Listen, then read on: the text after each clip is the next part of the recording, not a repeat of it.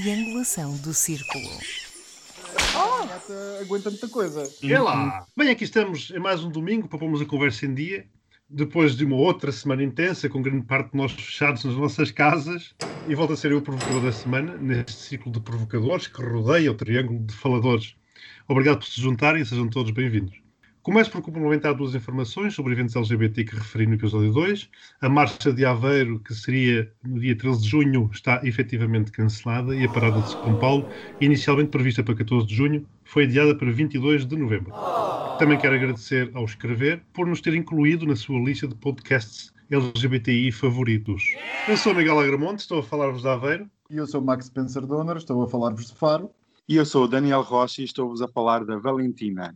Onde é que é a Valentina? A Valentina é num sítio que podem procurar no Google. Tem algum Essa... bar gay? Não, não, então não. Nunca não. Fui é lá. Então nunca fui lá. Bem, vamos então à minha crónica maravilhosa aqui. Grande momento. The Corona's Weekly Digest. No Líbano, para combater a crise económica decorrente do coronavírus, o governo legalizou a cannabis medicinal todas as correlações são válidas. No Reino Unido, as vítimas mortais por Covid-19 foi 41% superior ao anunciado pelo governo, porque não contaram aqueles que faleceram fora do Sistema Nacional de Saúde. O tal sistema que salvou o Boris, apesar de este o ter desejado matar. Também no Reino Unido, uma mulher tem bebido batidos de vegetais aos quais junta o esperma do namorado. Segundo ela, é ótimo, porque para além de grátis, reforça o sistema imunitário, impedindo-a de apanhar o Covid-19. Em Portugal, o governo ultima o manual para a utilização das praias. Pergunto, vão ter em conta as praias que a bicheza frequenta? E exigimos saber quantos arbustos garantem a distância de segurança quando caminhamos pela mata.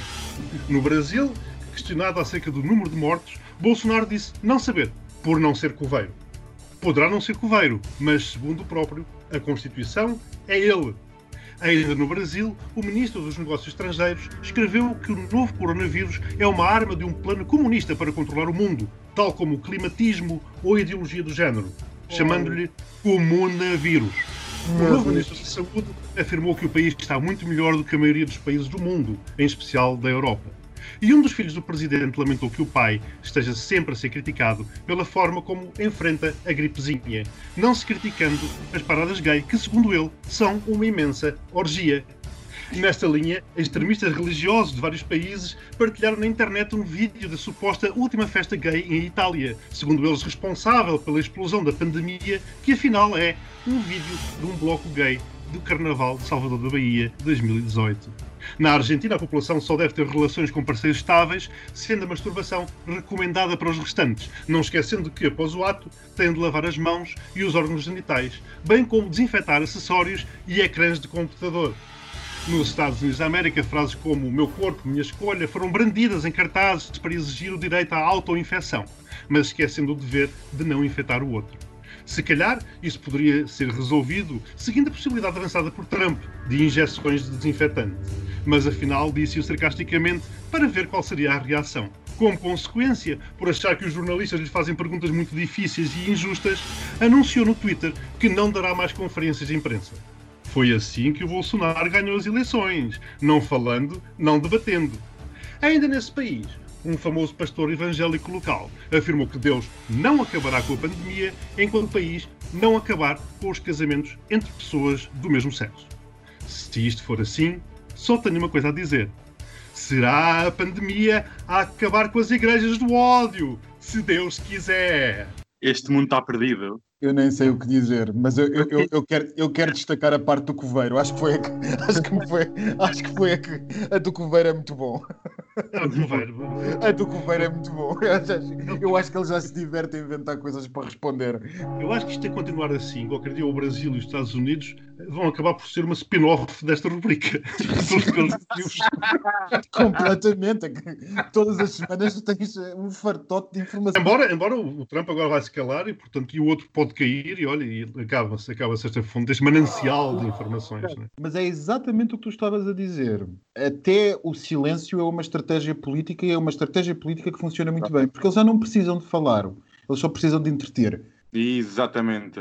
Foi isso que aconteceu claramente no Brasil. Repara, o Bolsonaro ele não foi a debates, não dava entrevistas, porque já tinha os votos de quem, de quem, de quem lhe deu a maioria, portanto não ia perder votos. Porque o problema é que cada vez que eles abrem a boca, perdem votos. Exato. Ah, O curiosamente não acontece com o Ventura. Cada vez que ele abre a boca, ele ganha votos. Mas isso é outra coisa para outro podcast. eu, acho, eu acho que ele ainda está no- em processo de angariação. Eu, pois não sei, mas isso é outra questão. Mas enfim. Isso, se calhar, são todos efeitos secundários do, do isolamento. Deve Sinceramente, eu, eu sinceramente já não sei o que é pior, porque a sociedade acaba sempre infectada. Portanto, eu não sei o que é pior. Se é manter todas as pessoas enlouquecidas dentro das casas, incendiando a tal sociedade com ódios e frustrações, se é deixá-las contaminarem-se todas umas às outras, não é? Em passeios não higiênicos. Eu só, é sei que coisa- nos últimos, eu só sei que nos últimos dias vi gente de manhã a partilhar fotografias de tanques em 1974 carregados de pessoas e, e cravos em cima e à tarde a partilhar os discursos do André Ventura. Portanto, não sei. Hoje é 26 de Abril, por enquanto ainda estamos em liberdade e vamos continuar, se calhar, para aquilo que poderá ser a nova ordem climática. Lembro-me, na segunda-feira, eh, assistimos ao impensável. As regras do mercado, as famosas, fizeram com que a fortíssima quebra na procura levasse a que nos Estados Unidos da América o petróleo viesse a ser comercializado a valores negativos. E por se ter atingido o limite da capacidade de armazenamento, as empresas ou, ou pagavam aos compradores para eles ficarem com os barris, ou tinham que desligar as bombas sob pena de inviabilizar economicamente a exploração dos poços. E o que eu pergunto é, será que foi o mercado por si só a originar este episódio insólito ou há mais alguma coisa a acontecer nos bastidores? Bem, é óbvio que isto não foi só o mercado, não é? Todos nós temos visto, volto a dizer, como tenho dito nos últimos episódios todos, o que está a acontecer é uma movimentação geopolítica gigante. As peças de xadrez estão cada vez mais alinhadas. O Daniel vai partilhar comigo o meu, o meu, o meu pessimismo. E aquilo que nós estamos a ver é uma assertividade cada vez maior daqueles que se opõem ao domínio norte-americano destas coisas. E, bom, todos nós sabemos como é que foi a política de inde- independentismo eh, energético dos Estados Unidos nos últimos anos e como isso vai contra os interesses comerciais de muita gente. Agora, isto tem aqui é uma questão muito engraçada. Se há de facto Estados que têm interesse em afogar os produtores norte-americanos, a verdade é que também muitos desses Estados estão neste momento, ou vão estar nos próximos meses, em situações, enfim, eu diria preocupantes. Imaginemos, por exemplo, não é um caso de um Estado que tivesse interesse nisso, mas nós sabemos que a imprensa internacional referiu que, por exemplo, o Iraque precisa, para se financiar, que o petróleo esteja a pelo menos 60 dólares o barril. Ora, o Brent já está negativo e o, o- o- o- o indicador europeu anda, salvo erro, vocês se calhar saberão. O Brent, o Brent já está negativo? Não, o Brent não, o, o- o norte-americano. Sim. O indicador europeu anda nos 15 dólares, eh, salvo. Uhum. Portanto, seja um ou seja o outro, estão francamente abaixo da- da- do que é necessário para Estados como o Brasil, Angola, Rússia e por aí tantos outros, a Venezuela, tantos outros eh, financiarem-se. Portanto, mais do que a questão climática, a questão climática que tu pões em causa, eu estou a ver antes ainda a questão política. O que é que vai acontecer nestes países todos? A Rússia tem capacidade para manter esta lógica durante quanto tempo? Não sei se terá. O que é que vai acontecer a países como o Brasil? O que é que vai acontecer a países como a Venezuela? As alterações climáticas vão continuar a ser combatidas, quer dizer, do ponto de vista do petróleo, se ele continuar baixo e se nós não tivermos um disparo da economia acentuado nos próximos meses ou nos próximos anos, o petróleo continuará provavelmente baixo. O que quer dizer que a viabilidade de, de- de energias alternativas, a viabilidade económica de energias alternativas, a não ser que seja pesadamente subvencionada, cairá por terra também. Eu não estou a ver continuar a ser viável, por exemplo, a não ser que baixe muito o preço de produção de carros elétricos, face a, a carros que se calhar vão passar a ter gasolina a preços muito mais baixos. Não provavelmente no mercado português, mas naqueles mercados onde isso é relevante e que são grandes o suficientes para justificar ou não a produção. Portanto, há aqui muitas coisas que não são positivas. Sim, e não é de hoje para amanhã. Repara, estamos a falar dos carros, mas eh, vamos ter aviões elétricos? Vamos ter navios elétricos? Porque... Não. Mas um, um Não. amigo meu dizia-me que poderia ser uma nova ordem internacional e até o, o início de uma economia mais sustentável. A questão é o tempo que demora. Eu não, eu não consigo ver como é que poderá ser uma economia, uma economia mais sustentável, porque historicamente nós temos reparado que sempre que o petróleo está abaixo, nós não progredimos na economia mais sustentável, antes pelo contrário. Exatamente. Antes, vamos ver. Vamos ver. Não, mas o que é engraçado é que no espaço de poucas semanas, nem sequer um mês, falava-se há coisa de um mês que era o ouro negro. Hoje em dia, quando olhas para o petróleo, te dizes, ah, não, fujam disso. E nós pudemos assistir na segunda-feira e nesta semana que passou, como o Max estava a falar e como o Miguel também referiu, que é, é o fim da primazia energética norte-americana e, consequentemente, o domínio sobre o consumo energético mundial. E quer que- queremos, quer não, traz consequências gravíssimas até para nós como europeus. Se, não- se vocês se lembrarem, Sines estava juntamente com o gás eh, norte-americano, tinham uma ligação quase umbilical de sim, só cresce se os Estados Unidos também crescerem na exportação de energia e logo vai ter consequências graves a nível nacional e agora... E sim, mas repare também, aproveitando, estavas a falar do ouro negro, que é certo é que aproveitando a situação, o Donald Trump também comprou 75 milhões de barris, não é, para compor a reserva estratégica dos Estados Unidos. Aliás, eu pergunto-me se ele pagou ou se recebeu os barris e ainda lhe pagaram por isso.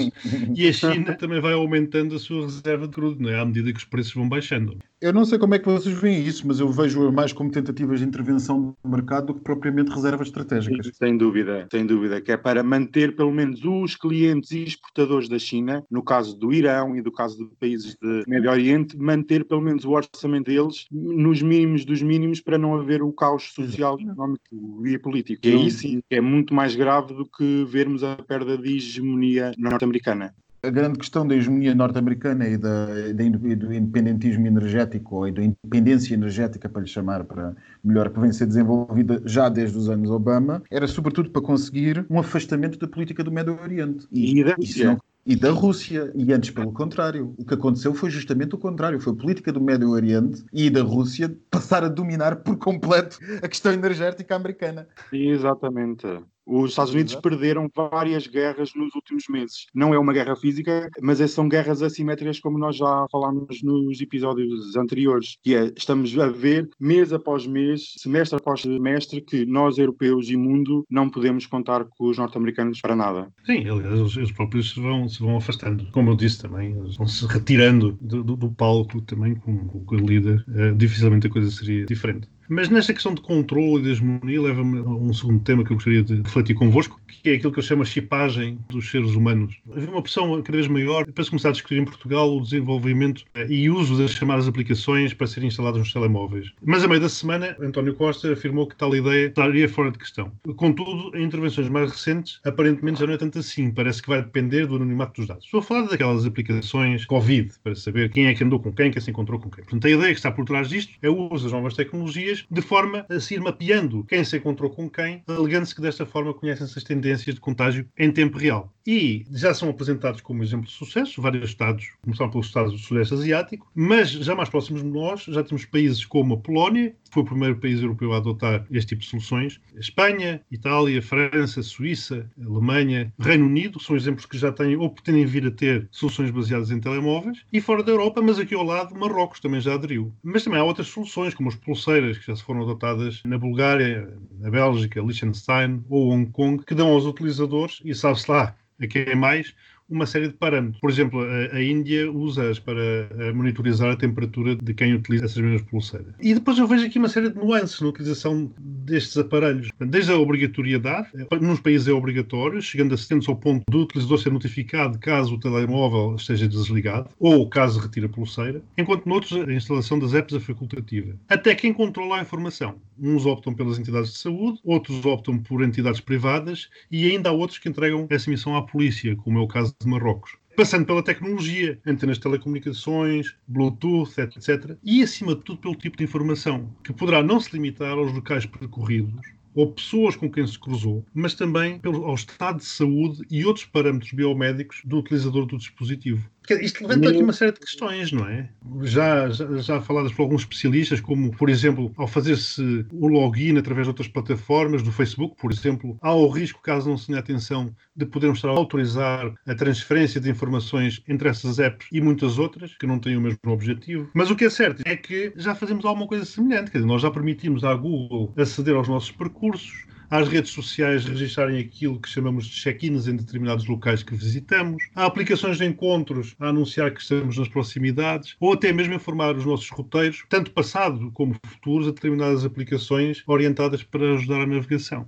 O que eu pergunto é como é que vocês veem esta nova realidade orleana, onde, se num prato da balança está a promessa da contenção do vírus, no outro está o controle de todos os movimentos, e não só, dos cidadãos, uma espécie de chipagem que se faz a alguns animais. Sabendo nós que já em muitas aplicações permitimos que isso aconteça. Eu só tenho a dizer uma coisa, isto é medonho, medonho. Eu, conforme estavas a falar, arrepiava-me a espinha toda. Porque isto é assim, aplicações e pulseiras e telemóveis há muitos, mas realmente, como estavas a falar, quem controla a base de dados é a principal questão se não mesmo a única. Porquê? Porque as informações médicas, as informações de deslocações e informações de relacionamentos, seja que informação for, é um negócio altamente lucrativo e muito mais lucrativo do que a venda de armas. E os nossos dados médicos são de extrema importância. Qualquer empresa os quer. Saber que uma pessoa é HIV positivo ou, ou não, ou se uma pessoa tem problemas de droga ou de álcool, é extremamente grave e é a questão principal de todos os países e todas as organizações, é saber quem controla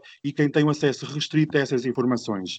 E eu gostava de dizer uma coisa que é, em relação às aplicações de engate, como falaste, Miguel, o caso específico do Grindr, que é uma aplicação de uma empresa que já pertenceu a uma empresa chinesa de, de é capitais. Ah, desculpem. Temos depois de dar uma teleaula à parte da, Sim, na RTP. Memória. da RPB Memória, exatamente.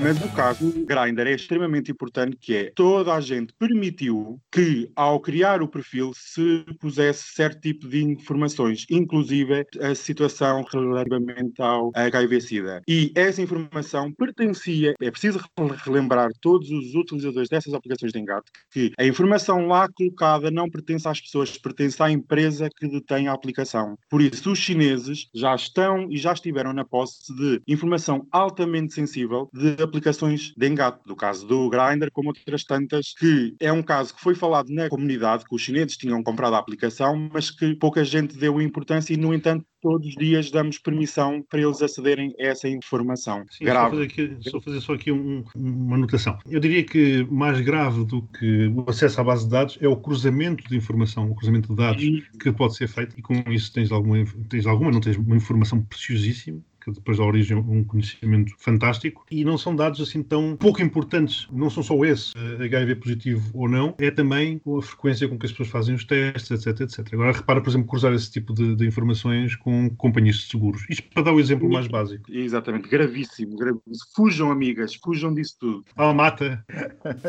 Lá mata como era antigamente. Eu avisei no primeiro episódio. Fujam das aplicações. mas mantenham a distância, os arbustos, o número de arbustos de distância segura. Não, eu estava a ouvir com muita atenção, com, com muita atenção o que vocês estavam a dizer e como podem calcular, eu não tenho como discordar. Tudo, todo este assunto é, é, é medonho e é, sobretudo mais do que medonho, absolutamente aterrador a rapidez em que entrou na nossa, na nossa vida nas últimas semanas. É aterrador, nós nem precisamos sair das nossas fronteiras para perceber a rapidez em que isto mudou, porque uh, os nossos políticos de topo, ainda há poucas semanas, quando perguntados sobre este assunto, como tu bem referiste, Miguel, recusavam liminarmente qualquer espécie de, de controle. E hoje em dia já estamos praticamente perante uma situação em que já estamos a discutir que controle é que vamos ter. Que é como quem diz, vamos tê-lo de certeza.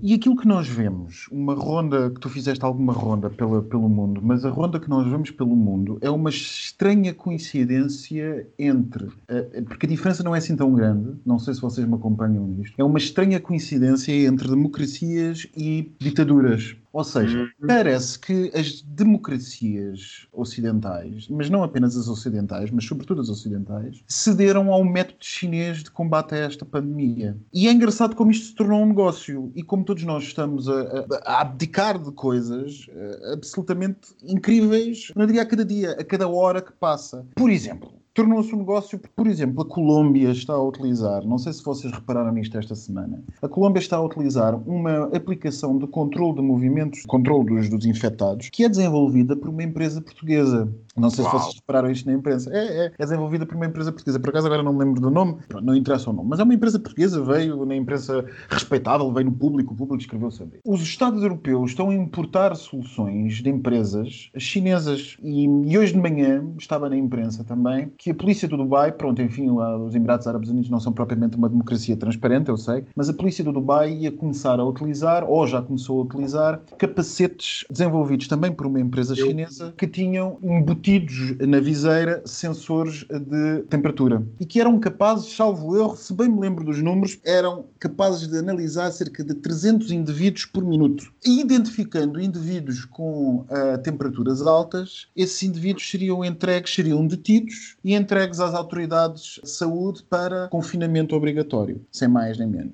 E que a notícia referia também que onde é que isto ia ser empregue, ia ser empregue essencialmente em bairros de imigrantes uh, e populações debilitadas uh, do Dubai, que todos nós sabemos como é que aquelas, aqueles pequenos estados do Médio Oriente funcionam com trabalhadores paquistaneses, indianos e, e, e do Bangladesh e coisas assim do género. Não. Todo este potencial todo este potencial de tecnologias e de coisas que nós estamos a aceitar é absolutamente aterrador, porque é de facto aquela lógica do que é que nós estamos dispostos a ceder pelo em nome da segurança, e eu, como pessimista de serviço, acho que toda a gente está disposta a ceder mesmo muito. E não é preciso claro. estarmos numa ditadura para isso. As pessoas estão mesmo muito dispostas a ceder no que for necessário. Insisto, os ocidentais estão a ser uh, bombardeados com medo basicamente desde o do, do 11 de setembro há 20 anos que somos bombardeados com medo. Medo é, medo é uma conversa diária na nossa opinião pública. Medo do ataque terrorista, medo do estrangeiro, medo disto, medo daquilo, medo daquilo outro. E agora medo da doença. Portanto, nós estamos em ponto de rebuçado para aceitarmos o que nos oferecerem como garante da nossa segurança. E se nos disserem. Que, afinal, desculpa, só para terminar, se nos disserem que é, vai ser uma pulseira em vez de um, de um telemóvel, porque afinal podes deixar uma, um, o telemóvel podes deixar em casa, nós vamos aceitar. E de repente só punhamos pulseiras em pessoas que estavam fortemente indiciadas pela prática de crimes, com o controle constitucional e institucional que isso tinha, não apenas em Portugal, mas em todos os outros países de matriz ocidental, e agora vamos passar a permiti-lo com coisas que as pessoas não têm culpa. Isto é passar uma ponte de Rubicão extremamente perigosa da qual nós não voltamos, para a qual nós não voltamos atrás, não voltamos mesmo. Ser, ser portador do coronavírus é, na cabeça de muita gente, um motivo suficiente de culpa, um, um crime quase, não é? Eu não posso deixar de notar que tanto um como o outro falaram da China, mas nós não podemos esquecer que a China fez um controle aparentemente, de acordo com os números publicados, que poderão não ser naturalmente os verdadeiros, com base em redes sociais, também elas totalmente controladas. E isto nunca ninguém, nunca ninguém disse que a China efetivamente fez um bom controle com redes sociais, mas redes sociais controladas, que é uma coisa que não existe aqui. Portanto, nós aqui temos uma questão adicional mais complicada. E estamos a falar dessas questões das pessoas serem, serem eh, julgadas, os capacetes que permitem eh, detectar as pessoas, prendê-las, etc. E, e eu disse que o vírus, enfim, já poderia trazer uma carga de culpa. Será que este não é um vírus que obriga eh, agora para a população LGBT ao outing. Eu tenho visto algumas notícias bizarras também que relacionam os LGBTs com a pandemia do, do novo coronavírus, culpando os primeiros pela existência da segunda. Por exemplo, de acordo com uma estatística que eu vi divulgada no site Gaystar News, 20% dos russos gostariam de ver os gays e lésbicas eliminados e 33% querem que as pessoas LGBT sejam isoladas da sociedade. Por outro lado, no Japão, quando alguém é suspeito de estar infectado com o novo coronavírus, tem que declarar ao médico com quem é que se relacionou sexualmente anteriormente. E esse facto tem levantado muitos problemas homossexuais não assumidos que receiam passar a ter a sua vida transformada no inferno pela exposição que poderão passar a ter. E por falar em exposição, uma transexual marroquina que vive na Turquia tem procura homens em algumas apps. Esses homens anunciam-se como ativos ou bi e depois, como ela é uma influencer, expõe em lives que são vistas por mais de 50 mil seguidores aqueles que, segundo ela, se escondem ou escondem a sua macheza atrás das barbas. Este, é o termo. Isto parece uma segunda edição da crónica do é. Isto é, é, impressionante. E eu também recordo, já agora, que uma vez numa, numa, numa sessão de lançamento de um dos meus livros no Centro LGBT, da ILGA Portugal em Lisboa há três anos, há três anos, eu ter afirmado temer que os LGBTs se viessem a tornar nos novos judeus, de um novo holocausto. E que nessa mesma sessão tu, Max, referiste a que nunca nos deveríamos esquecer que qualquer direito conquistado não é permanentemente garantido e que tempos sombrios, acrescentaste, tempos sombrios teriam a caminho. Portanto, esta faço diretamente a ti, esta pergunta, Max. E claro que depois o Daniel complementa. Esses tempos sombrios chegaram? É óbvio que os pontos que os tempos sombrios chegaram. Uh, agora, se, qual vai ser a extensão e a intensidade dos mesmos é que resta ainda preencher. De preencher, de saber. Nesta coisa, enfim, uh, eu não quero ser o pessimista de serviço uma vez mais. Não, não, não estou à espera que sejamos todos postos em comboios e mandados já para campos de concentração. Nada disso. Agora, insisto como disse há bocado, há 20 anos que nós estamos a ser bombardeados com a lógica do medo. Qualquer observador que preste atenção às notícias diariamente e qualquer pessoa que tenha um mínimo de informação histórica, nem é preciso ser muito grande, só basta do último século, sabe quais são os procedimentos, qual, qual é o procedimento normal da história, qual é o caminho normal da história e sabe sobretudo os mecanismos em que ela acontece. Há três ou quatro anos atrás, quando nós estivemos nessa, nessa sessão de lançamento do teu livro, nós estávamos perante um mundo novo do Brexit, do Bolsonaro e do Trump. E ainda estávamos, enquanto coletividade e opinião pública, todos muito atordoados a tentar perceber como é que chegámos lá. Continuamos atordoados e sem tentar perceber como chegarmos lá. E as coisas estão piores. Eu acho que o pós-Segunda Guerra Mundial nos ensinou uma coisa. E nos ensinou uma coisa essencial. Muitos filósofos trataram deste assunto, mas ensinou-nos este ponto, que é a construção, ou melhor, a destruição da democracia faz sempre pela individualização de alguém, pela exclusão de alguém. Seja um judeu, seja um cigano, ou seja, pura e simplesmente um panueiro. Seja ele quem for sempre que nós iniciamos o caminho da exclusão de, de, de alguém por aquilo, que ela por aquilo que ele inatamente é, um homossexual, por exemplo, nós estamos a iniciar a desconstrução da democracia. E, portanto, quem o faz tem interesse em justamente isso, destruir o que quer que seja que reste no seu país ou na sua coletividade de liberdade e de, de pensamento democrático. Portanto, não espanta que na Rússia que tu falaste, esse seja o pensamento dominante, porque há um caldeirão que ele também já existe praticamente desde que Putin se assumiu como presidente, já lá vão, já daqui a pouco, o quê, 20 anos? Desde que ele sucedeu a Yeltsin, quanto, já daqui a pouco 20 anos, certo? Uh, se, se calhar vocês não se lembram, mas no início, ou não, não se lembrarão, mas no início da presidência de, de, de Putin, uma das coisas que acontecia era uh, nas ruas de Moscou, há daqui a pouco, como eu dizia, duas décadas, era a juventude, a chamada juventude nazi do partido Putin, amando da Igreja Ortodoxa Russa, ao domingo à noite perseguia homossexuais na rua. Portanto, a construção dos homossexuais como o inimigo, como símbolo dos valores ocidentais, o inimigo estrangeiro na Rússia, é uma construção que já começou há muito, muito tempo mesmo. Ela tem raízes na União Soviética, mas na União Soviética, pelo menos, as leis eram mais igualitárias nesse campo. Não se proibia, não era criminalizado. Hoje em dia é-se visto como estrangeiro, como influência estrangeira, como coisa trazida pelo estrangeiro para justamente destruir a nossa entendida a maneira de viver deles. E é isto, é isto a que chegamos. De facto, nós estamos num ponto, e agora com o Covid reforçamos ainda mais esse ponto, como falámos no, última, no último podcast, em que tudo o que venha de fora, estejamos nós numa democracia ou numa ditadura, tudo o que venha de fora, ou tudo que possa ser pintado como vindo de fora, é um inimigo. E, portanto, sim, chegamos a esses tempos sombrios. Já estamos na parte em que dizemos que aquilo que é diferente é um inimigo. Aquilo que nós não conhecemos traz doenças ou traz qualquer coisa má para o nosso estilo de vida. Portanto, eu acho, se calhar, estou a ser pessimista, mas eu acho que provavelmente já chegamos aos tempos sombrios. Eu não acho que estejas a ser pessimista, Max. Eu acho que estamos a ser realistas e a ver a história a desenrolar-se outra vez com outras personagens, com outros cenários, mas basicamente as mesmas características. E eu gostava de acrescentar aquilo que tu disseste e muito bem, que é a luta não parou muitas pessoas aqui em Portugal pensavam que era legalizar o casamento, faltava a adoção e tínhamos direito plenos e tudo ficava cor-de-rosa e vamos todas marchar. Mais do que tudo, agora temos que ser vigilantes, temos, temos que ser solidários para com a comunidade e lutar, acima de tudo, lutar e preservar o máximo possível de direitos que foram conquistados até agora, porque facilmente eles se vão perder e facilmente eles viram páginas de história. Sem sombra de dúvidas, não tenho dúvida absolutamente nenhuma. Lutar, Daniel, amigas. às armas, às armas. Às armas guerrilha, amigas. amigas, vão aprender guerrilha. Exatamente. Lá veio o tema militar outra vez. Uhum. E Daniel, como é que foram as estantes esta semana? Ui, chegamos àquela parte das estantes maravilhosa. Esta semana teve um bocadinho melhor do que a anterior. Maus e bons, uns assim assim, mas eu, face à situação em que nós vivemos, destas pandemias, decidi trazer uma estante que vai ser a melhor estante da semana, que para mim preencheu todas as características, que é, já como nós vivemos num tempo de fake news, nada melhor do que ter uma falsa estante. Aquelas estantes à venda na Amazon e à venda por esses sites todos internacionais que custa 150 dólares. Lindíssima, não há problema, pode comprar, pode expor em todo o lado, é móvel, é a melhor stand que eu vi até hoje. É de cartão, é de cartão. É de cartão, exatamente, para relembrar os ouvintes, é de cartão, é móvel, é muito bonita e é mais verdadeira do que muitas stands que eu vi na televisão e que vários ouvintes nos foram enviando ao longo do ano, mesmo são e livros, tu sabes perfeitamente que nunca foram tocados. Exato, ou pelo menos mais genuína e coerente. Exatamente, sem dúvida, e é essa a estante da semana. E a pior? Não temos a pior?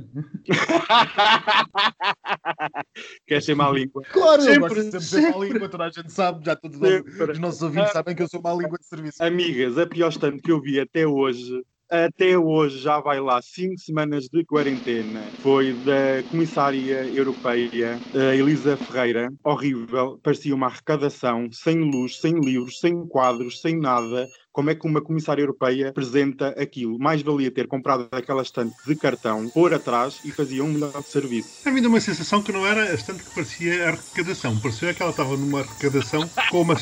Com um tanto fraco. Muito. Nem, nem- nem- toda a gente pode ter o louceiro da senhora senhora Presidente da Câmara, não é? A senhora estava numa. Estava o quê? Um bunker. Uma um arrecadação? Bunker.